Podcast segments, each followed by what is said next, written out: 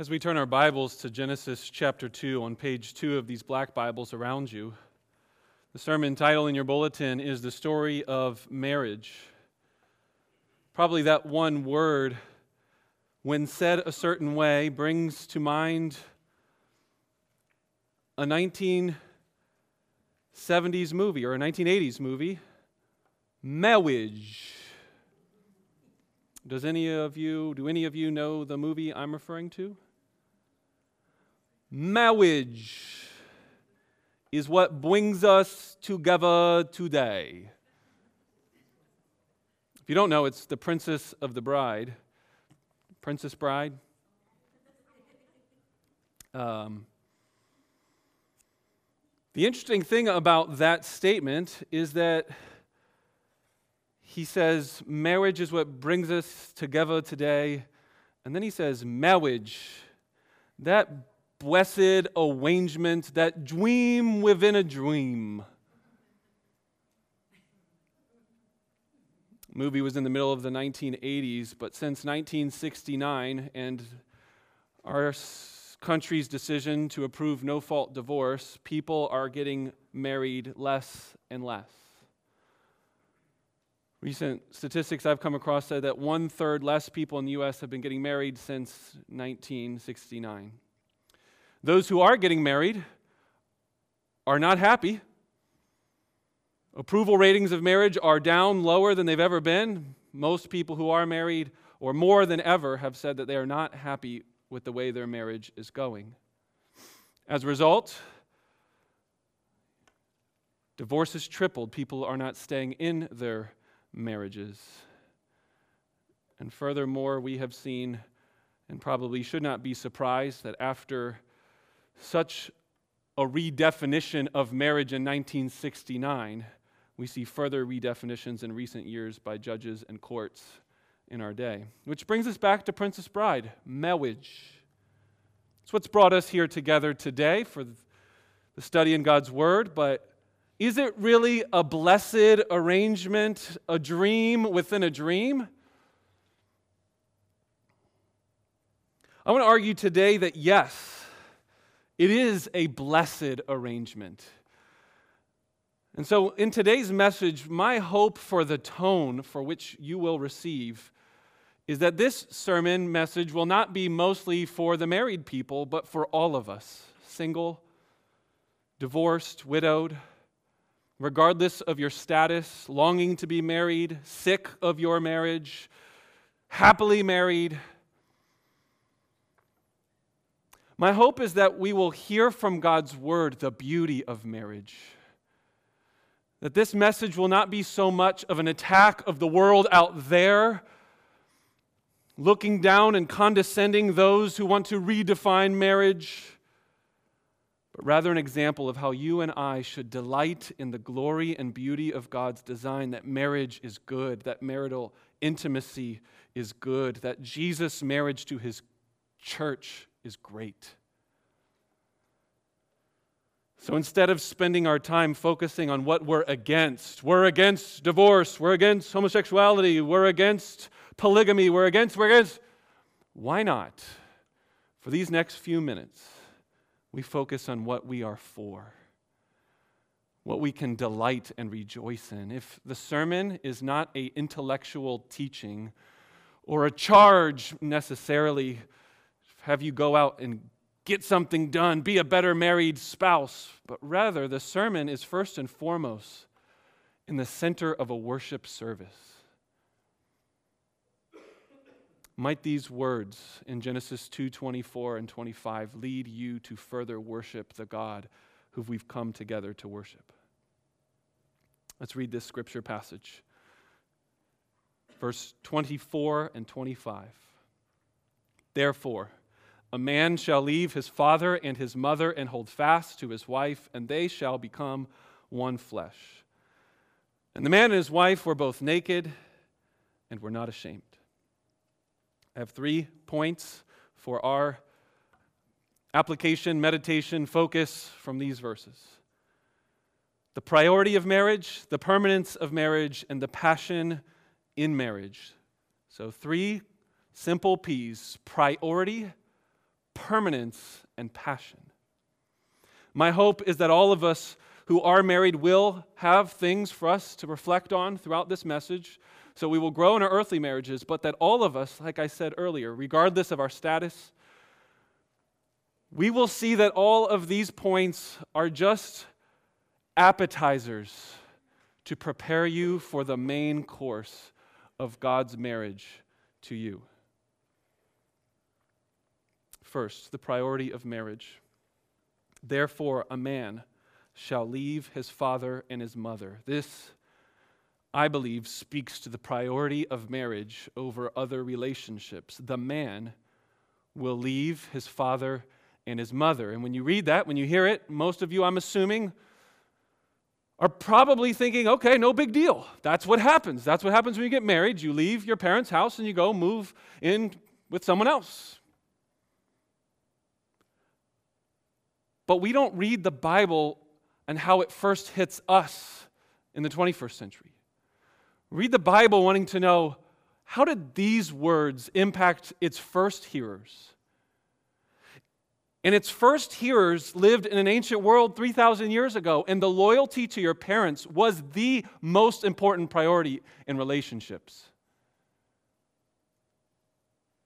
And then when you understand that this word leave is not just simply, hey, leave the house, because in some respects, in this ancient culture, they would actually stay in the same home. It's not about leaving the physical home and just moving into another home. Elsewhere, this word is translated forsake or abandon. Insert that word, that picture. Would that be startling? Knowing that you live in a culture where your honor to your mom and dad is the primary relationship, the focus. And it says, therefore, a man will abandon his father and his mother, he will forsake them. The word abandon is used sometimes to talk about abandoning a house and leaving it empty, abandoning a city, or neglecting the poor Sometimes this word is used to talk about Israel forsaking its covenant with God. Men, we should understand if we're married that our wife takes precedent. All of us, we should understand that in marriage, the marriage relationship takes precedent over our parents' relationship, over our in laws, over our jobs. When you read through the laws of the book of Moses, referred to this again and again. Genesis is the start of the five books of Moses. So, right from the start, you see in marriage, this is more important than other duties like war. Imagine telling your buddies that are about to go and give their lives in war, Sorry, I got a wife to take care of. But a newly married man must not go out to war, he must stay with his wife. See how countercultural this is? How pri- the priority of the wife in Scripture over parents, over your duties, your job, and over your children.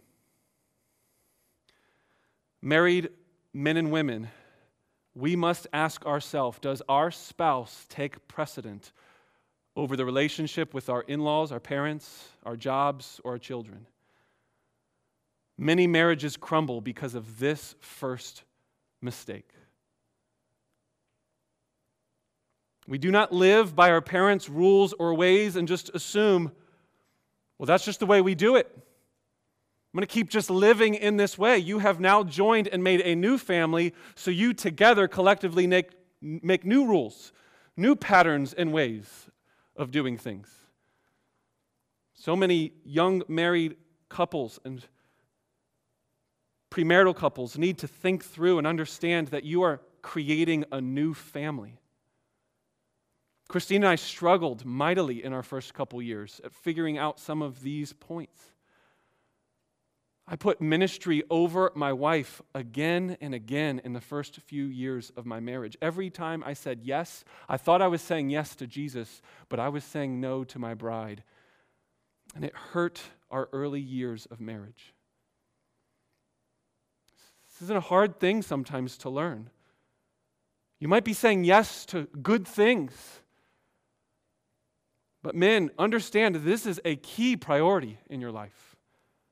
You leave your father and mother, and you cling, you hold fast to your wife.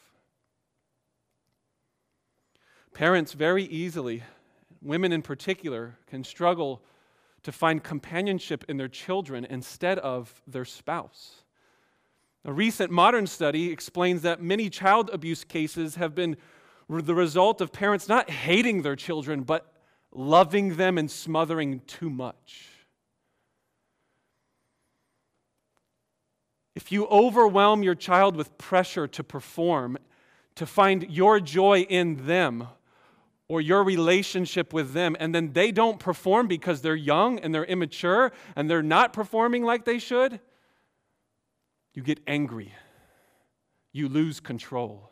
You've made your child and their companionship an idol and put it in an unhealthy place it was never meant for. Our children will be raised and then they will leave the home, and then probably, if Lord willing, you live a decent, normal life, you will live decades with your spouse with no children in the home. So if you put all of your eggs in the children basket for companionship, you'll be left empty nesters with no love in your marriage. We have a lot of young families in this church, so this is especially poignant for those young families to realize early on your children cannot be your primary companion, your spouse is. It does not say in this text that we shall leave our father and our mother, we shall make children, and we shall pour all of our lives and hopes and dreams into our children. This does not mean that we don't love our children, prioritize them it means that our priorities need to be proper. Earthly marriages happen when a man leaves, abandons, forsakes his father and his mother. Many things for us to think about in our earthly marriages. But for all of us, regardless of our status, this point is so helpful as we think about our marriage to God. If an earthly marriage begins when a man forsakes his father and his mother, have you considered that a marriage between Christ and the church, between heaven and earth, happened when the Father forsook his Son? The words of Jesus should be ringing in your ear when Jesus is hanging on the cross My God, my God, why have you forsaken me?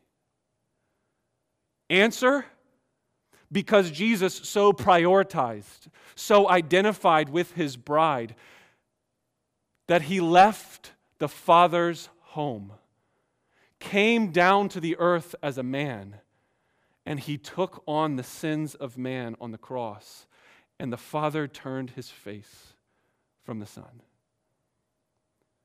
A marriage happens here on earth when a man forsakes his father. But the ultimate marriage happened when the Father forsook the Son as he chose to wed himself to you and to me. Only for a short time, though. For that same God raised Christ from the dead so that all of us, single, married, widowed, divorced, will have a picture, an illustration of what it means to become a Christian. That we now have a resurrected Lord that we can be married and wed to forever. And therefore, we have new priorities in the same way that our spouse becomes a new priority. So much more then does Jesus Christ become the Lord of your life. How much more should you prioritize God and His family? How much more should you prioritize Him and His Word and time alone with Him in prayer? if your marriage needs daily conversations, if your marriage needs time of dates and getaways and vacations together, how much more do you need time with your bridegroom, Jesus Christ? Would we be able to tell by your prioritization of Jesus that you, in fact, are married, or are you living as if you are separated or divorced from Him? Friends, we need to think through this point not just for our married lives here on earth, much to apply in those areas, But all of you in this room can be thinking about your priority with your marriage relationship if He, if He so prioritized you in this way, how can you not give just little bits of your time, your money, your energy to prioritize this relationship? Ask yourself this question What must God do? What more could He do to show how much He has prioritized His relationship with His bride, the church? Could He do anything else to show His depth of love and His willingness to forsake all other relationships, leave His home, and join into a relationship with you? This, my friends, is the priority of marriage. The second idea we see is the permanence of marriage in the next phrase. Therefore, a man shall abandon and forsake his father and his mother, and then he shall hold fast to his wife. Once you forsake your father and mother, you hold fast and you never leave your spouse. One of the ways this word hold fast is used in the Hebrew text gives quite an interesting picture. I don't know how familiar you are with crocodiles, but apparently, crocodile's skin is made of scales all over it, creates this armor of protection. The word to describe how these scales are stuck to the belly and the back of a crocodile is the word hold fast here, to stick. You're to stick to your spouse in the same way that the scales on a crocodile stick. My guess is most of us have not wrestled any crocodiles, so we may not have the up close and personal experience of trying to peel back its scales. Another image is that of a welder or a solderer. Two people are becoming one, as we're about to see. And they are welded and they are sodded together. They're stuck. And this sticking together is not a temporary tape job. This is a sticking that lasts. All through chapter 2, we should see that this is the doing of God. The Lord God says in verse 21 He caused a deep sleep to fall upon the man. It was the Lord God who took the, the, the rib and closed it up with flesh the Lord God took that rib and he made a woman. And then notice what it says in verse 22 it was the Lord God who brought her to the man. Many people talk about this as the first wedding, the first marriage. Well, then it is if, as if the Lord God is the one who is walking the bride down the aisle to bring her to the man. Who was the first father to give the bride away? God. And then, like a pastor is giving away his bride and walking his bride down the aisle, started thinking about this exchange that might happen if my girls ask me to both officiate their wedding and then bring them down the aisle. It's as if God brings the bride down the aisle and then gives her to the man and then turns around and takes the place of the aficionado and then says, I will officiate this wedding and bring you together.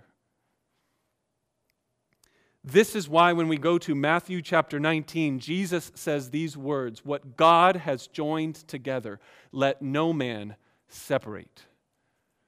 Jesus is reading Genesis chapter 2, and he understands that this idea of holding fast is the doing of God, the initiative of God. God is the one who put man and woman together here in Genesis 2 and every time onward. If you're married today, realize that God has mystically, supernaturally brought two people and brought them together as one. And therefore, no man shall separate what God has done, even if you think that she is not as physically attracted as she used to be. Staying married is not about staying in eros love, as John Piper has said. It's not about being compatible or having things in common. Staying married is about keeping a promise and saying, I will stick with you till death do us part. That's what the vows are all about. Stanley Hauerwas is a professor at Duke University, and he makes, I think, quite a wise observation when he says, You will never marry the perfect person. Because whoever you marry, the moment you marry them, they become a new person when they get married to you. Don't you realize that the marriage union so changes people day after day and week after week and month after month that the person that you think you're marrying will not be the person you find in 5, 10, 15, 20 years? For better, for worse, for richer, for poorer, they will be a different person because you are with them in this union of one flesh. You will change each other. You will get older physically. Our bodies will fall apart. Skin will sag, eyes will droop, hair will fall out, change colors. I've had many young men, as I've done college ministry, single men, ask me, How important, Pastor Phil, is physical attraction to get married? I said, Well, how long do you want to be married to them? Just for the first 10 years when they're in their prime? Before they have children? Or for 20, 30, 40, 50 years. If so, God would bless you. And your bodies are still holding together just by a little bit. Do you want to be that old, sweet couple that's holding hands, kissing each other goodnight? Well, then physical attraction has a part to play. But if it's the first and foremost, if that's what you think marriage is about, then you are mistaken. It's about keeping a promise to someone. The elders of Embassy have spent time together over the last couple years thinking about divorce. We've put together a little one page document to help summarize some of the Bible's teaching on divorce. If you would be interested, I can send you that document. One of the statements that we make in that document is that we, as elders, even though we see throughout the history of the church and throughout the Bible that there might be provisions for you to be allowed to get a divorce, we will almost never counsel you and urge you to get a divorce. We will fight for your marriages and urge you and encourage you to stay together. That doesn't mean that if, as I've said in past weeks, if someone is physically abusive, that we're going to say, oh, just keep getting beat by him or her. To be sexually abused, or to be verbally abused. Using common sense on those points and matters, your elders want you to know that if you say, Well, I'm falling out of love, or we just don't have anything in common anymore, we are going to fight for you to stay in your marriage. My encouragement to you, singles, is that you would pray for and help in any way that you can to protect marriages from falling apart in this church and in the friendships that you have. Do you realize that some of you are single and you have a voice to speak into married friends. They might be struggling and they might confide in you. What counsel are you going to give? What's your disposition going to be? If you're single and you're still hoping and longing to be married, are you seeing how important it is not just the physical beauty on the external outward appearance or the quote unquote surface level compatibility, but the character of this person that you might spend the rest of your life with. Read 1 Peter chapter 3 sometime or 1 Timothy 2, the inward beauty is what God would encourage you to pursue when you're pursuing a spouse. The reason this point matters for all of us, especially those of us who would call ourselves Christians, is that God promises that He will never, ever leave us. The books of Moses end and begin with similar words. A man shall leave and forsake his father and his mother. He will hold fast. He will stay with. He will never forsake and leave his wife. He will stay with her. Deuteronomy 31. Moses tells Joshua, Be courageous. Do not be afraid, for the Lord your God will go with you, and he will never leave you. He will never forsake you. When you hear this point that our marriages here on earth should be together, stuck for life, It should remind us of the permanence of God's covenant that He will never break His promise, He will never leave you. So, no matter how bad you've been, no matter how sinful and dirty you feel, He, he will never leave you, He will never forsake you. No matter how ugly you think you're getting. The worst thing about divorce is not the issues that will happen in the court the fighting over children, the disputes about money or possessions. The worst thing about divorce is that it is selling to the world a picture, it is painting a picture to the world that is so different than what God has done through Jesus Christ. In Tim Keller's marvelous book, he makes this point quite clear when he takes our focus from marriage and points it right to the cross. And he said, When Jesus looked down from the cross, he did not think, I'm going to give myself to you because you are so attractive. No, he hung on the cross in agony. He looked down at us as we denied him, as we forsook him, as we abandoned him and betrayed him. And in the greatest act of love in human history, he stayed on the cross. He prayed, Father, forgive them. They do not know what they are doing. He loved us with a love not because we were lovely to Him, but so that He could make us lovely. The greatest act of love in human history was a groom staying. And as you look at that cross, stare right at those nails. He stayed. He bound himself he stuck himself to the cross. And he could have had a thousand angels rip him off, but not for a second because of his great, great love. Some of you might feel, oh man, I feel like staying in this marriage is killing me. In God's case, it literally happened. To stay in the marriage between God and Israel, between Christ and the church, it literally killed him. We were the spouse from hell, and God was in the longest, worst marriage of world history. He could have bailed. He had every reason to, way better reason than you would. But he stayed. Something bigger than our immediate happiness and earthly joys is at stake when we stay in our marriages. Because our spouse is our priority, we understand that marriage is permanent and we stay. Aren't you glad that Jesus stayed?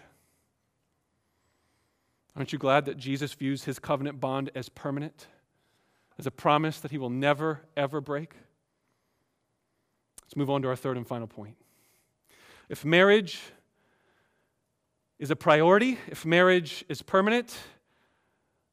Thirdly, marriage is passionate. Therefore, a man shall leave his father and his mother and hold fast to his wife. Here's our last phrase they shall become one flesh. And the man and his wife were both naked and were not ashamed. What does this word they shall become one flesh. One flesh. What does that mean?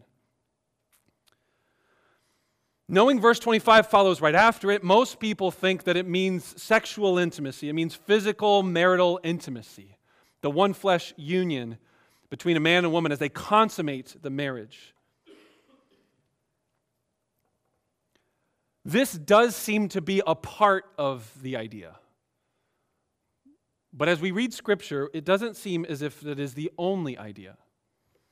So let's turn our Bibles to 1 Corinthians chapter 6 to let the Scriptures interpret the Scriptures, see the way that the New Testament authors, inspired by God's Holy Spirit, apply these words. 1 Corinthians chapter 6 on page 955 in these black Bibles around you. Starting in verse 15, and you'll notice Paul, the apostle, is going to quote our text and apply it to us. Do you not know that your bodies are members of Christ? Shall I then take the members of Christ and make them members of a prostitute? Never. Or do you not know that he who is joined to a prostitute becomes one body with her? For as it is written, here's our text the two will become one flesh. But he who is joined to the Lord becomes one spirit with him. Flee from sexual immorality. Every other sin a person commits is outside the body, but sexual immoral person sins against his own body. Or do you not know that your body is a temple of the Holy Spirit within you, whom you have from God? You are not your own, for you were bought with a price, so glorify God in your body.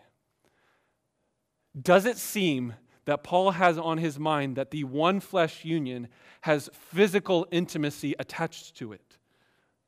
Answer I would say is yes. Does it seem that he has that only in mind, or is there something more and deeper going on in this text? In the same way that you are united to Jesus through the Holy Spirit, so you are united to a person when you perform physical intimacy. The sign for marriage, physical intimacy, of this covenant union is a sign to help teach us of union. That's the point. It's to unite people together spiritually, emotionally, physically, all of the above. Souls mingle together in marriage.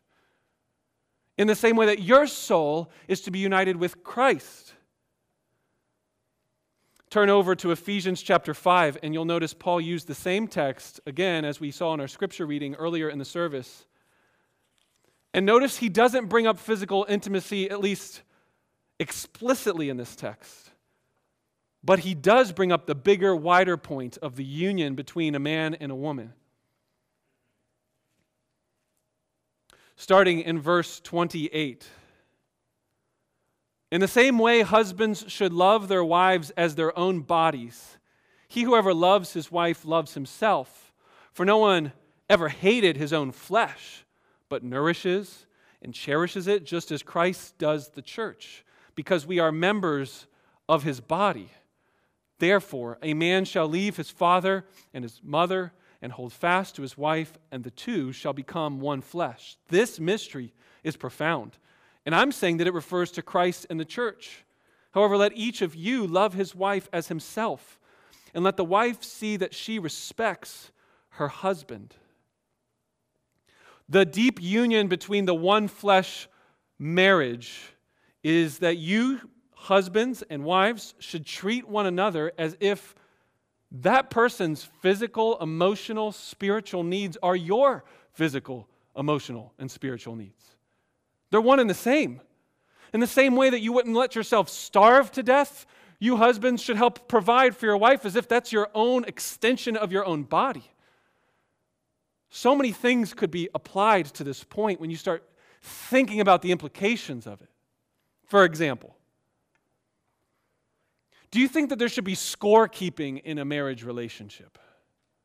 Taking, keeping track of who did what, as if, well, it's your turn or it's my turn, or the sort of scorekeeping that says, hey, I need something equal here, rather than I'm going to give and serve as if you're an extension of my own body.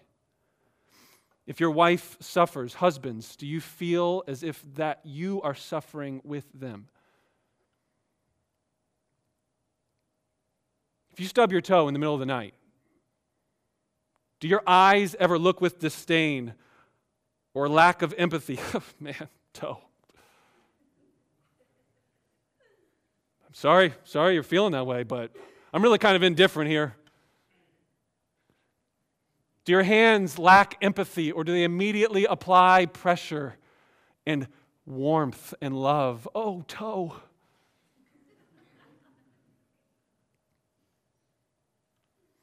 Do your eyes look resentful when one part of the body seems to be getting healthy and stronger than the other? Huh, why do you get the pedicure toe? How about a little eye treatment up here? I could use something. Is forgiveness not automatic when one part of the body hurts another part and you accidentally, as you're eating, bite your tongue? Ow! Doesn't that hurt? It's like one of the worst things. You bite your own tongue. But your hand doesn't get revenge on your teeth and pick up a hammer or pliers and say, Teeth, you deserve discipline. What's wrong with you, teeth? No, you're all members of the same body. You have automatic forgiveness. Teeth, what were you thinking?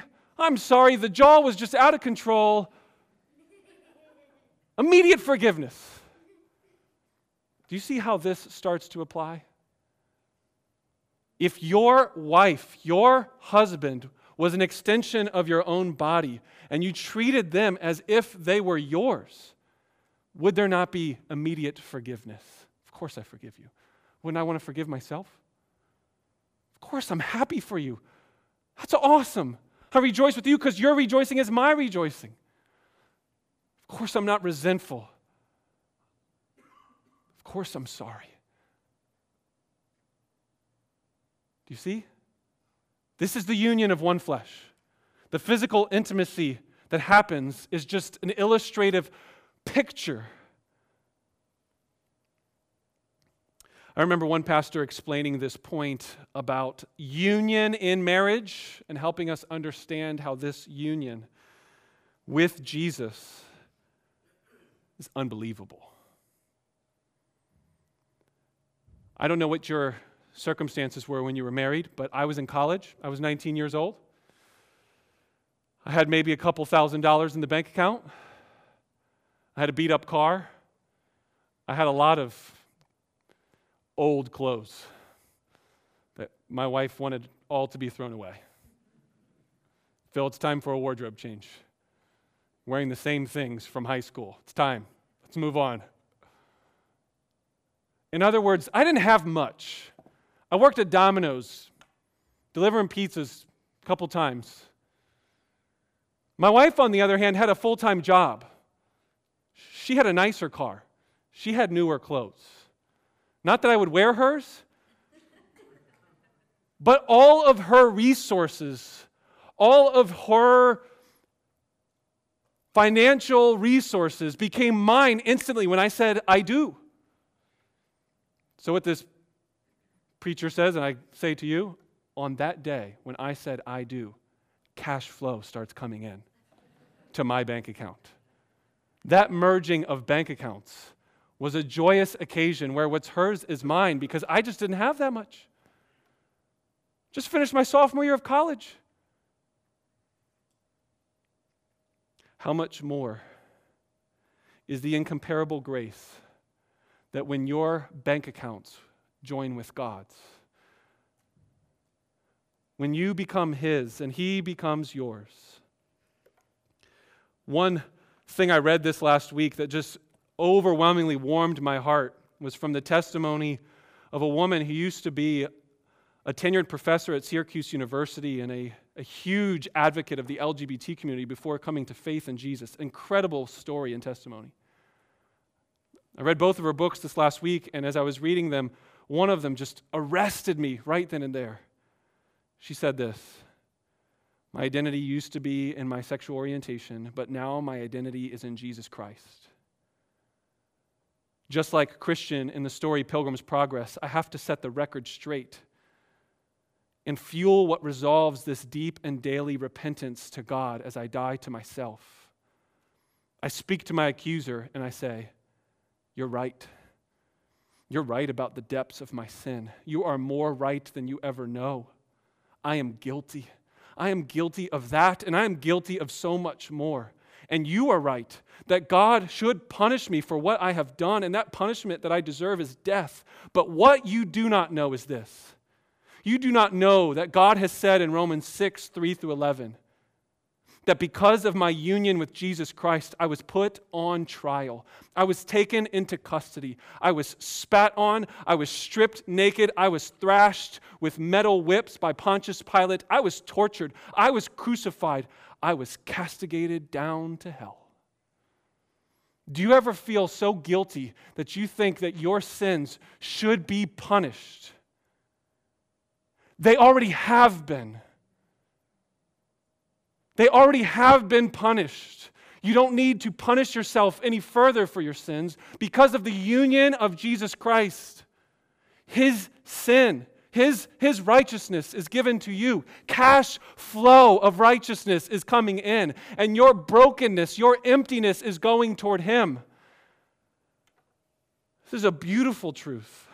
He who became sin, who knew no sin, so that we might become the righteousness of God. I wonder if throughout today, as we think through these different points about the priority, the permanence, and the passion of marriage, that any of you are feeling exposed. Should I say naked? that if we were to take this one area of our life and stand before the holy and righteous God, would you feel confident? Or would you feel ashamed? Have you prioritized God or your spouse? Do you have passion for the union that God has given you through Jesus Christ to love Him the way that He has loved you? It's interesting that chapter 2 ends with those words they were naked and unashamed. You know what I think that this is doing? I think it's setting up chapter 3. Because in chapter 3 of Genesis, when they heard the sound of the Lord God walking in the cool of the day, verse 8 says that they hid themselves from the presence of the Lord among the trees. In verse 7, it says, They sewed leaves together and made themselves loincloths because they knew that they were naked. Their eyes were opened. And God says, Who told you that you were naked? Sin has an interesting way of making us feel really exposed and naked and ashamed. But did you know how chapter 3 of Genesis ends? Look at verse 21. And the Lord God made for Adam and for his wife garments of skin and clothed them. Let me read it again. And the Lord God made for Adam and for his wife garments of skin and clothed them. Who did it? Who covered their nakedness? God did. How did he do it? Skin. What skin? Almost everybody seems to agree on this point animal skin. If Genesis is the introduction to the law of Moses, and the temple and the sacrificial system is by many people arguing the center of the law of Moses, like what these five books are all about. Could it be that in Genesis 3, as we're introduced to the idea of marriage, as we're introduced to the idea of manhood and womanhood, we're also introduced to the first animal sacrifice that covers over people's sin? If you feel naked, exposed, and full of shame, I turn you to Genesis 3:21 and say this is the God who covers people but it takes a blood sacrifice. And that finds its fulfillment not in the animal sacrifice but in Jesus who clothes you with his righteousness, who clothes you with his love, and he takes all of your sin on himself as he hangs naked on the cross. Why is he hanging naked on the cross? Why are all of his clothes stripped and gambled for? Because he is to be made a mockery. He is to be made a scorning shame to everybody that walks by, that they would laugh and jeer, spit and mock. That's what happened to our Savior. And that's because that's what should have happened to us. I want to close with Martin Luther's words the third incomparable grace of faith is this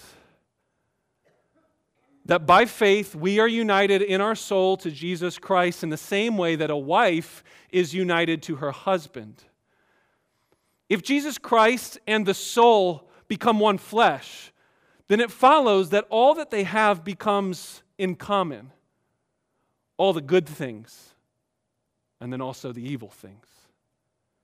So that whatever Jesus possesses, that the believing soul by faith takes on to himself and can boast as his own.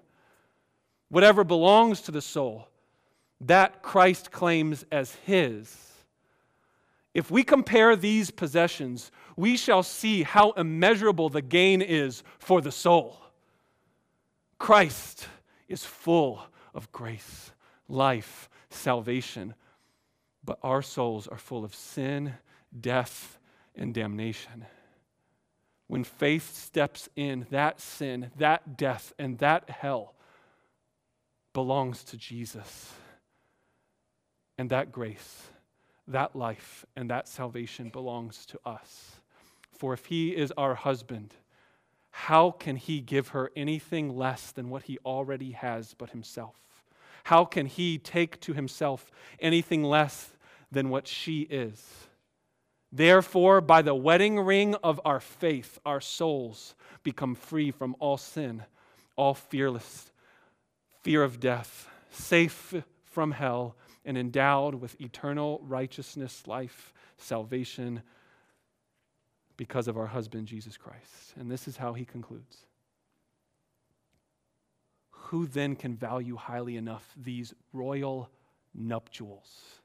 Who can comprehend the riches of the glory of his grace? I don't think we ever will. Even for all of eternity, you and I will never value and esteem enough or comprehend the riches of what happened when you took the wedding ring that God bowed down on one knee and said, Be mine. And by faith you said, Yes. If you're here today and you're a Christian, that has what happened to you. It's as if God in heaven comes down to earth, submits himself on a knee, and says, Will you marry me? By faith and faith alone, not the labor of my hands, can fulfill the law's demands. It's all of faith tears could forever flow, but none, none could atone. God must save, and God alone. Let's pray.